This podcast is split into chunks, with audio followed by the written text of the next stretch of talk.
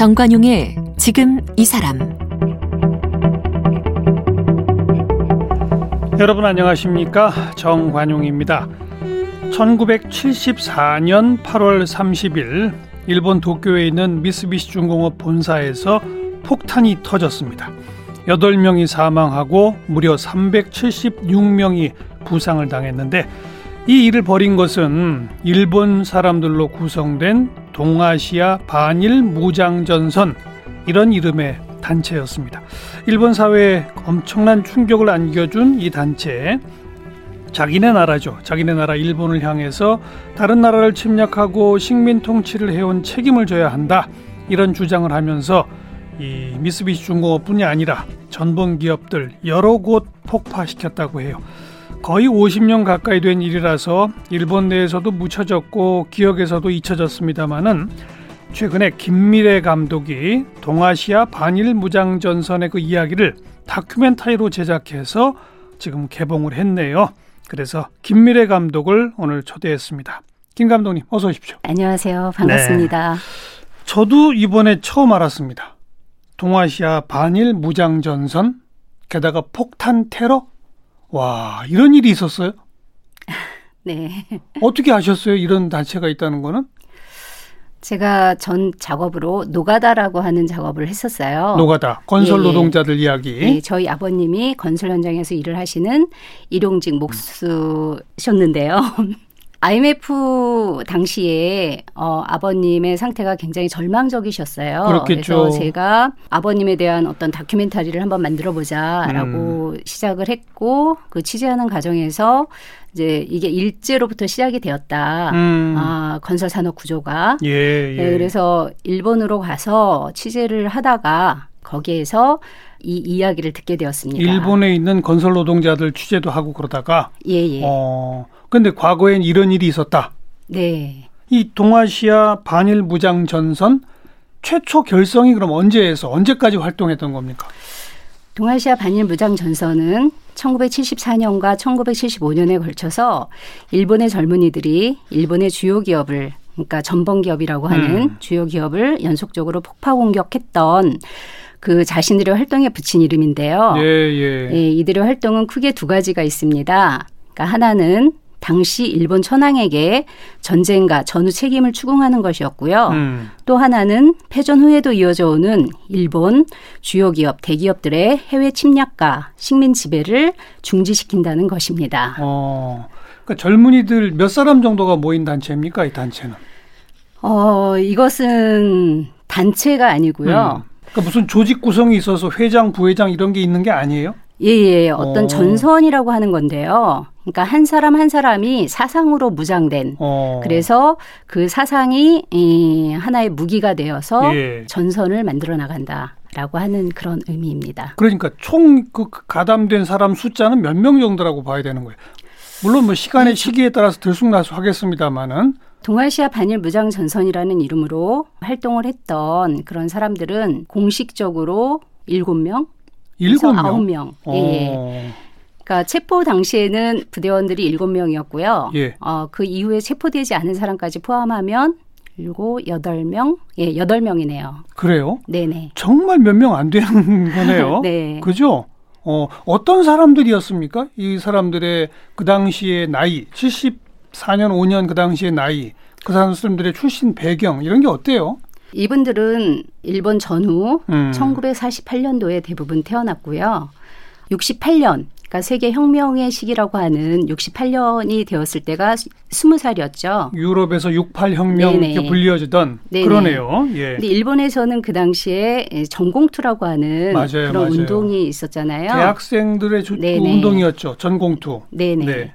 그 운동에 참여했거나 혹은 어, 참여하지 않았다 하더라도 일용 노동자 운동을 했다거나 음. 혹은 평범한 대학생이었던 음흠. 분들이 대부분 참여를 했습니다. 그러니까 48년생 정도 되고 네. 20대에는 전공투 활동이나 노동운동 같은 좀 좌파적 좌익적 어떤 상자 사상 성향을 갖고 있는 사람들 이런 사람들인가요?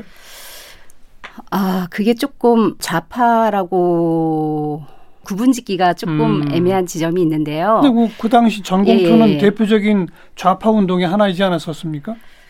전공투 이전에 이미 그 신좌파 운동들이 있었고 그게 이제 각각의 정파로 나뉘어져 있었고 어 그런 와중에 이제 대학 학교 내에서 음. 학내 투쟁이 벌어졌었잖아요. 그렇죠. 예, 근데 이게 이것이 대학 측의 어떤 강경한 대응 음. 이런 거로 인해서 학생들끼리 이제 전국적으로 연대하는 방식으로 예.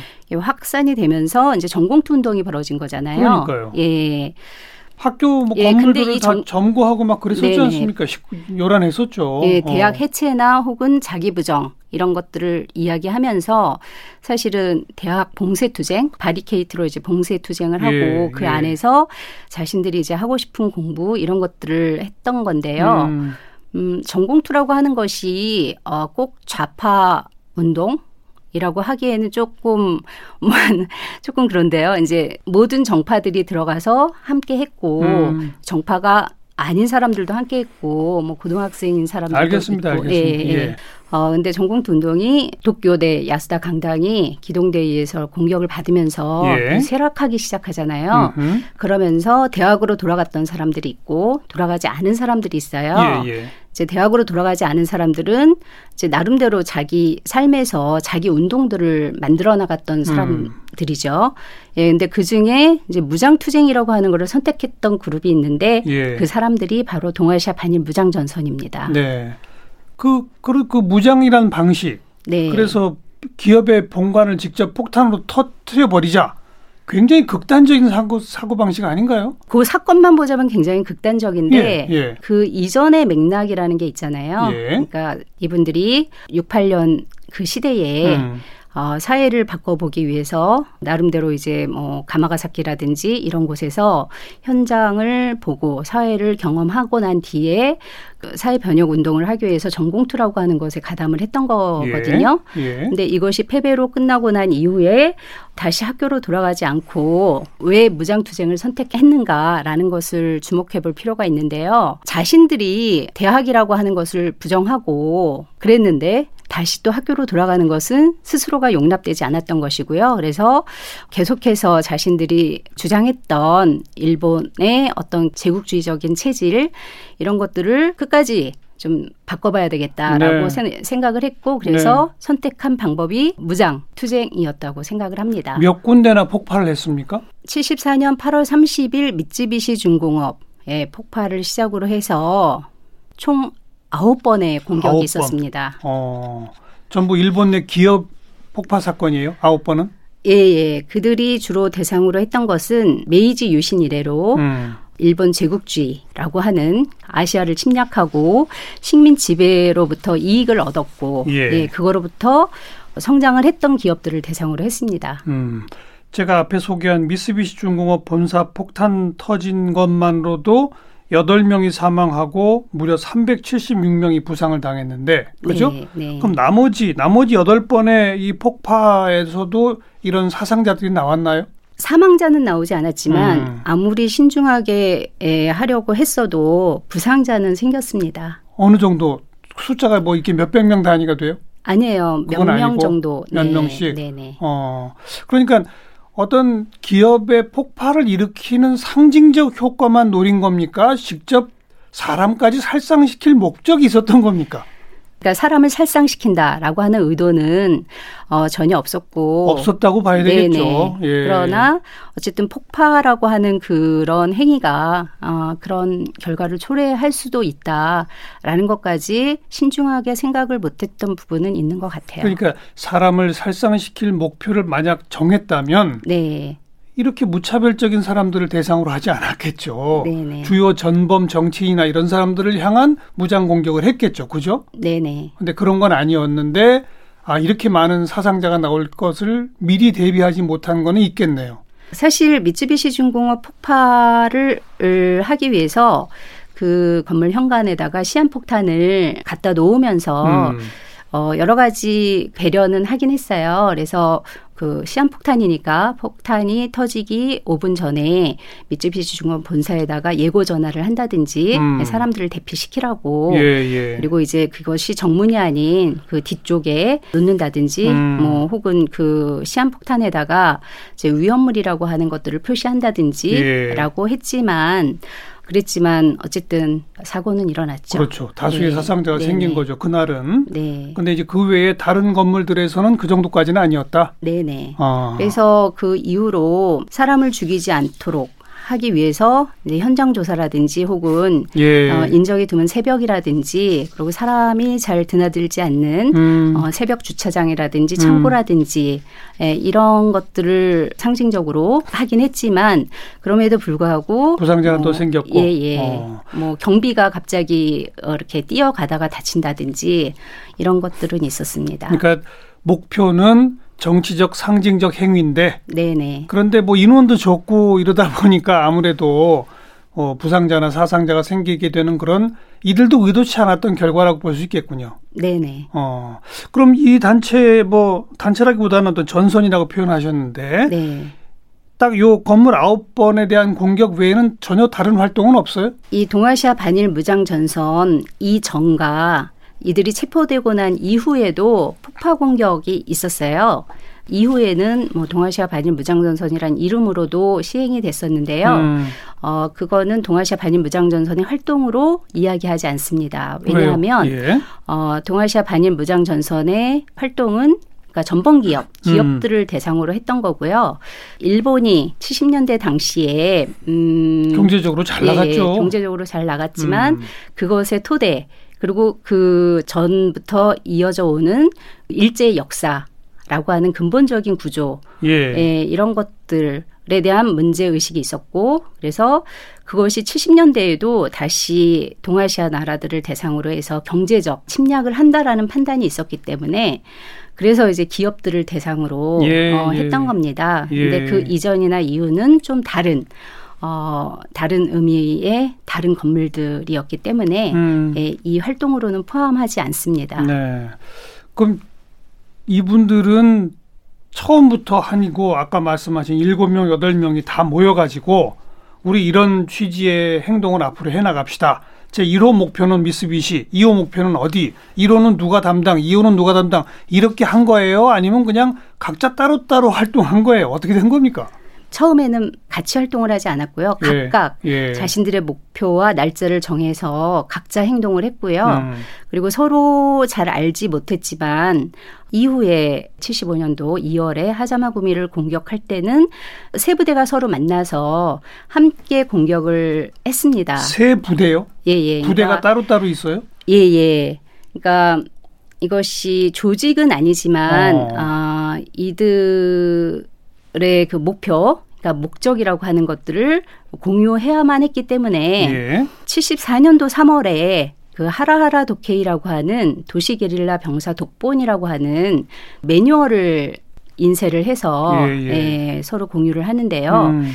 그 매뉴얼에는 이들이 도시 게릴라 병사로서 어떻게 행동을 해야 되고 왜 음, 음. 우리가 이런 행동을 해야 되는가라는 것들을 이렇게 명확하게 하고 있고 활동 지침서네요. 네네네. 어. 그래서 그것에 동의하는 사람들이 각자 제각각 자기의 위치에서 음. 어, 동아시아 반일 무장 전선이라는 이름으로 예. 예, 활동을 해 나간다라고 음. 하는 그런 내용이 있어요. 그래서 네, 네. 그 하라하라 도케이라고 하는 그것의 내용에 동의를 하는 사람들이 음. 제각각 자기의 위치에서 자기들이 설정한 목표물을 대상으로 활동을 했습니다. 최초에 그럼 그 독본을 인쇄한 사람은 누구예요? 그 사람이 효실 거 아니에요. 주모자이고. 이게 이제 동아시아 반일 무장전선 늑대 부대라고 하는 이름으로 늑대 부대. 예, 발행이 또, 또 무슨 됐습니다. 부대가 있어요? 늑대 말고. 그래서 늑대 부대라는 이름으로 하라하라 도케이 그 병사 독본을 발행하고 음. 어 8월 30일 미쯔비시 중공업 본사 폭파 공격을 하잖아요. 예. 예, 그래서 본의 아니게 뭐 사상자가 나면서 이제 약간 성명서 발표가 늦어지고 음. 어, 많은 고민도 있었지만 그 뒤를 이어서 대지의 엄니, 어금니라고 하는 의미인데요. 대지의 엄니, 어금니. 예, 예. 어. 부대가 미찌 물산을 다시 공격을 하며, 예, 하고 예. 성명서를 발표합니다. 예. 자신들은 동아시아 반일 무장전선의 이익을 담당하는 음. 대지 엄니 부대로서 어. 이 폭파 공격을 하고 알겠어요. 알겠어요. 예. 그리고 또 마지막 세 번째 부대는 그 뒤를 이어서 정갈 부대가 등장을 하는데요. 전갈. 네네. 어. 정갈 부대가 최초로 가시마 건설이라고 하는 그 일본의 엄청 큰 대기업인데요. 예. 예, 그 기업을 대상으로 폭파 공격을 하면서 예. 예, 또 성명서를 발표하면서 알겠어요. 정갈 부대가 등장합니다. 늑대 부대, 대지의 어금니 부대, 전갈 네. 부대. 네 네. 근데 시작은 늑대 부대였고 네 네. 음, 나머지 두 부대는 아마 이 행동을 보고 뜻을 같이 해서 자기들도 나름 독자적으로 활동을 한 거고. 네네. 그 다음에 75년에는 이 세 부대가 처음으로 만났다고요. 네네. 아 이제 대략 그림이 그려집니다. 아, 네. 전원 체포됐나요, 이 사람들? 75년 5월 19일에 음. 대부분 출근길에 7시에서 8시, 9시 사이에 일제히 체포가 됩니다. 그러니까 전모가 밝혀졌네요. 이 공안 당국으로 하여금. 네. 그러니까 한날 한시에 일제히 따로따로 흩어져 있는 사람들을 다 체포한 거로군요. 네네. 지금까지 복역하고 있어요? 아니면 이미 형기를 마쳤어요? 어떻게 됐어요? 일단 늑대 부대원들은 4명이 체포되었지만 두 분은 어쨌든 뭐 이러저러한 이유로 석방이 되어서 아랍으로 가서 일본 적군 활동을 하고 있고요. 중동에서 네. 일본 네네. 적군파 활동? 네네. 어. 그리고 어, 감옥에 있던 두 명에게는 사형이 언도되었고요. 예, 네, 예. 그래서 사형을 언도 87년도에 언도받고 두 분이 계셨는데 한 분은 2017년 5월에 도쿄 구치소에서 병사하셨고요. 어. 한 분은 지금 굉장히 몸이 안 좋은 상태로 아직도 계시고요. 그런데 네 명이 동시에 다 체포를 했다고 그랬잖아요. 네네. 두 명이 사형인데 나머지 두 명은 어떻게 석방이 됐나요? 77년도에 팔레스타인을 거점으로 활동했던 일본 적군이 일본 항공을 납치해요. 아. 공중 납치해서 포로 교환으로 아. 해서 초법규적 석방이라고 알겠습니다. 얘기합니다. 알겠습니다. 네. 일본 항공 납치해서 네. 그 동아시아 예, 동아시아 반일 무장 전선 두 명 풀어다오 이렇게 된 거로군요. 아니요. 동아시아 반일 무장 전선만이 아니라 음. 그때 당시에 감옥에 있던 적군파 라든지 자신들이 동지라고 생각하는 여러 예, 명의 예. 그 사람들 중에 두 명이 동아시아 반일 무장 전선의 아, 멤버도 있었습니다. 그리고 또 나머지 뭐 대지의 엄니 전갈 부대원들은 어떻게 됐어요?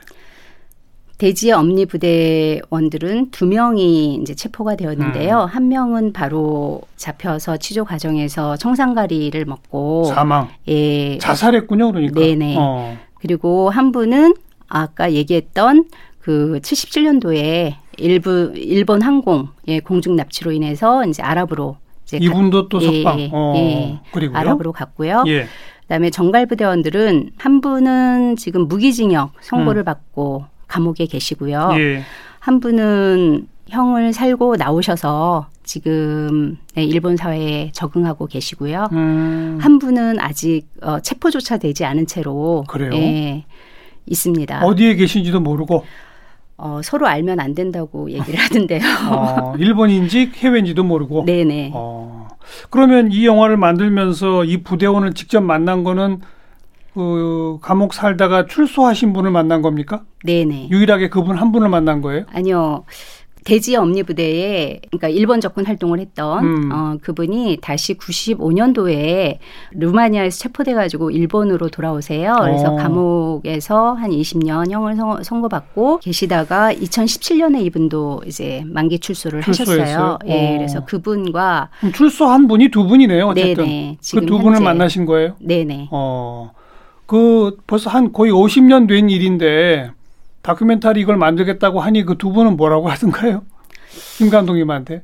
일단 제가 처음 만난 분은 정갈부대원이었어요. 예. 예. 우가진 히사이치 씨인데요. 이분들의 그 활동 근거지는 일용 노동자 운동에서 시작을 하신 분이거든요. 음. 근데 이전에 제가 2005년도 6년도에 노가다라는 작품을 가지고 일본 그 인력 시장이라든지 일본 내에서 전국적으로 상영을 한 적이 있어요. 그래서 이 작품을 보셨던 분이고 그래서 저에 대한 이제 신뢰나 이런 것들이 있으셨던 분이에요. 예, 그래서 예. 그렇게 적대적이진 않았어요. 음. 자신의 이야기를 많이 하려고 하, 해주셨는데 제가 잘 못 알아듣기는 했지만. 그러니까 김 감독께서는 이 오래 지난 일을 영화로 내가 만들어야 되겠다. 마음을 먹게 된 계기, 배경 그런 건 뭘까요? 사실 노가다를 만들고 나서 일본에서 현장 상영을 할 때 거기서 활동하셨던 활동가분들이 이 이야기를 해주면서 음. 기록이 됐으면 좋겠다. 뭐라도 예, 이분들이 이제 나이가 들어서 돌아가시고 있고, 근데 어, 자신들에게 있어서는 굉장히 중요한 음, 분들이다라고 얘기를 하셨어요. 근데 그때는 어, 제가 이거를 왜 해야 되는지 음. 감당할 수도 없고, 근데 일본 사회에서는 이분들의 이야기를 언급조차 할 수 없고 완전히 이제 그 묻어버리고 예. 잊혀지고 있는 상황이 예. 그분들에게는 조금 안타까웠던 알겠습니다. 네, 그런 거였던 그 것 같습니다. 74, 75년 그 당시에는 일본 사회에는 발칵 뒤집혔을 거 아니에요. 네. 일본 사람들이 일본 기업을 이렇게 공격하고 네. 게다가 사상자도 많이 나고 그죠? 일본 사회는 이 사람들을 뭐라고 규정했습니까? 과격파? 일본에서는 그렇겠죠. 테러리스트가 어. 아니라 이제 과격파라고 얘기를 어. 하는데요. 그때 당시에 그때 언론 미디어 보도된 거를 살펴보면 폭탄마 그러니까 애들이 이제 폭탄 가지고 놀았다. 예, 예. 예. 그러니까 정말 이념도 사상도 없는 음. 그런 사람들로 계속 어, 이야기가 됐습니다. 네. 그리고 그 사회에서는 그냥 묻어버리고. 네. 그리고 일본 미디어에서는 미츠비시 중공업 폭파 후에 사상자들의 모습이 있잖아요. 그러니까요. 예, 굉장히 많은 유리 잔해들과 거기에 다쳐서 이제 피를 흘리고 음. 있는 사람들 이런 처참한 광경을 거의 한 달 내내 그러니까 계속 반복적으로 그렇죠. 예, 보여줬다고 하고요. 그래서 제가 만났던 그 다이도지 마사시의 법적인 여동생 다이도지 치하루 씨는 그때 당시 고등학교 2학년이었는데 학교에 갔다 돌아오면 항상 그런 모습을 봤다고. 음, TV에서. 예예. 예. 어. 그래서 정말 끔찍한 사람들이라고 잠재적으로 예. 예, 각인되어 있었다라고 예. 얘기를 하더라고요. 예. 그래 만나본 그분들은 뜻하지 않게 그렇게 많은 사상자가 난 거에 대해서는 반성하던가요? 아, 그럼요. 그 어. 고통스럽게, 고통스럽게 반성을 했죠. 음. 이제 제가 주목했던 부분도 그 부분인데요. 당시 사건 이후에 체포가 되고 나서 감옥에 갇혀서 자신들이 했던 행동들에 대해서 되돌아봐야만 했잖아요. 그럼요. 예. 근데 결국 두 가지가 있는데요. 사상자가 남으로 인해 자신들이 의도했던 의미 음. 이런 것들이 전부 차단돼 버렸다. 그렇죠. 그리고 그것이 더 이상 이제 사람들의 귀에 들리지 않게 그렇죠. 되었다라고. 어. 하는 그런 거가 있었고 당시 어쨌든 사상자가 난 거에 대해서 바로 즉각적으로 사죄하고 어 그리고 나서 거기서 뭔가 더 반, 자신들이 하고자 했던 행위들을 더 해나갔어야 되는데 음. 그때 그 너무 당황하고 이래서 그리고 이제 좀 밀린다라는 생각 때문에 네. 너무 그 보도나 이런 것들이 끔찍해서 아마 더 강하게 대응을 했던 부분에 대해서 좀 음. 반성을 했고요. 네. 그리고 감옥에 계신 분들은 그 긴 시간을 40여 년 을 어, 감옥 안에서 이제 그분들과 계속 자신들이 죽이거나 혹은 예, 다치게 예. 했던 분들을 계속 만나야만 했던 거죠. 마주해야만 그렇죠. 했던 시간들이 어. 굉장히 고통스러웠고 그래서 그것이 하이쿠시라든지 이런 것들에 되게 잘 표현이 되고 있습니다. 네. 그 고통들이. 예. 그 어찌 보면 지금 현재 일본 사회에도 물론 다수는 아닙니다만은 이른바 평화 세력이 있잖아요. 네. 과거 일제 침략 행 전쟁에 대한 반성 그리고 어 지금 다시 일본이 뭐 헌법까지 개정하려고 하는 거에 대한 반대 이런 시민 세력이 분명히 있지 않습니까? 그 세력들과 사실은 함께 쭉 이어져 왔어야 될 분들인데 뜻하지 않은 이런 사상 사건 때문에 그게 안 된 거로군요. 그죠? 아, 네네. 그리고 이분들이 또 전선을 확실하게 그었던 부분들이 시민사회로부터 벗어난 음. 그 비합법 투쟁이라고 하는 예. 네, 이런 것들을 했기 때문에 예. 시민사회 운동가도 당시에는 어, 되게 그 적대적인 그런 비합법 네. 무장이라는 방식을 선택할 수밖에 없었던 이유는 뭐라고 말하던가요? 자신들이 전공투 내에서 바리케이트 음. 어, 봉쇄 투쟁을 하면서 그 안에서 했던 이야기들이 있잖아요. 그러니까 대학이라고 하는 것이 결국 일본 제국주의를 떠받치는 그런 엘리트들을 또 생산하고 있고 그리고 일본은 근본적으로 제국주의라고 하는 역사 를 지금도 현재도 예, 이어가고 예, 있다. 예. 그러니까 이걸 근본적으로 바꿔내지 않으면 안 된다라고 하는 문제 의식에서 그냥 말로만 외쳐서는 안 된다. 네네 시작을 했는데 음. 이 운동이 좀 어, 쇠락하면서 다시 돌아가지 않고 이제 이런 택했던 길이 무장이었던 거는 그거를 끝까지 해내기 위해서는 시민 사회로부터 벗어난 운동, 그러니까 비합법적인, 그러니까 제도적인 틀 내에서 할 수 없는 운동을 해야만 했던 것 같습니다. 그러면 승리할 거라고 생각했나요? 승리 이런 거 이분들의 글들 이런 음. 것들을 읽어보면 그런 사회주의 혁명이라고 하는 것과 굉장히 다른데요. 예. 그러니까 미래의 어떤 그림, 미래의 전망, 어, 이런 것들이 전혀 없었어요. 음. 그냥 단지 이 충격파를 안 진다. 네, 일제의 역사를 중단시키기 위해서 지금 무엇을 해야 하는가라는 네. 거에만 주목을 했던 것 같습니다. 지금 무엇을 해야 하는가? 예, 지금 나는 비합법 무장 투쟁을 해야 한다. 네. 그냥 거기로군요. 네네. 그걸 통해 뭘 이루겠다가 아니고. 네네 중단시킨다였던 어. 거예요. 일제라고 하는 그 그러니까 그 제국주의를 네. 중단시킨다는 네. 거잖아요. 네네. 근데 내가 비합법 무장 투쟁을 하면 그걸 중단시킬 수 있다고 믿었던 건가요? 그렇지 않을까요? 그래도 뭔가 어, 이분 글들 중에 이런 것들이 있는데요. 그러기 위해서 성공할 수 있다 없다가 아니라 음, 해야만 어, 한다. 네, 해야만 한다. 하려고 했다가 아니라 했다라는 것을 알겠습니다. 해, 네, 보여줘야 된다. 김 감독님은 이걸 영화로 만들어서 무슨 얘기를 하고 싶었습니까? 저는 사실은 이런 분들이 있었다라는 음. 것들에 처음에 놀랐고요. 그리고 이들이 의도했던 그런 것들이 되게 좀 매력적이었고요. 네. 네. 그리고 그분들이 그 이후 또 자신들의 행동에 대해서 계속 성찰해내는 그 시간들이 음, 음. 제게는 굉장히 또 의미 있게 다가왔었어요. 그런 걸 알리고 싶다. 예, 음. 일단은 그래서 이 일본 사회에 이런 사람들이 있었다라고 예, 하는 예. 거를 한국 사회에 알리고 싶다 그런 다리 역할을 하고, 싶, 예. 하고 싶다라는 게 처음에 저의 의도였던 것 같습니다. 예. 혹시 일본에서는 개봉 못 하나요? 일본에서는 내년에 개봉을 예정하고 있는데요. 어, 그래요? 네. 이걸 음. 이걸 개봉 상영할 극장들이 있어요? 지금 지금 일본 사회 분위기에서? 여기에 출연해 주신 분들이 원했고 음. 그리고 그분들이 이제 그것들을 해나가려고 하고 있기 때문에 저는 지금 맡기고 있는 중입니다. 맡겨놨는데 아무튼 네. 가능성이 있다. 그분들이 돌파구를 찾겠죠. 네, 알겠습니다.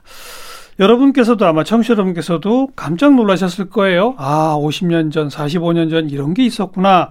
동아시아 반일 무장 전선을 우리 사회에 지금 새롭게 알려주고 계신 다큐멘터리 감독 김미래 감독을 함께 만났습니다. 감독님 고맙습니다. 아, 네. 감사합니다.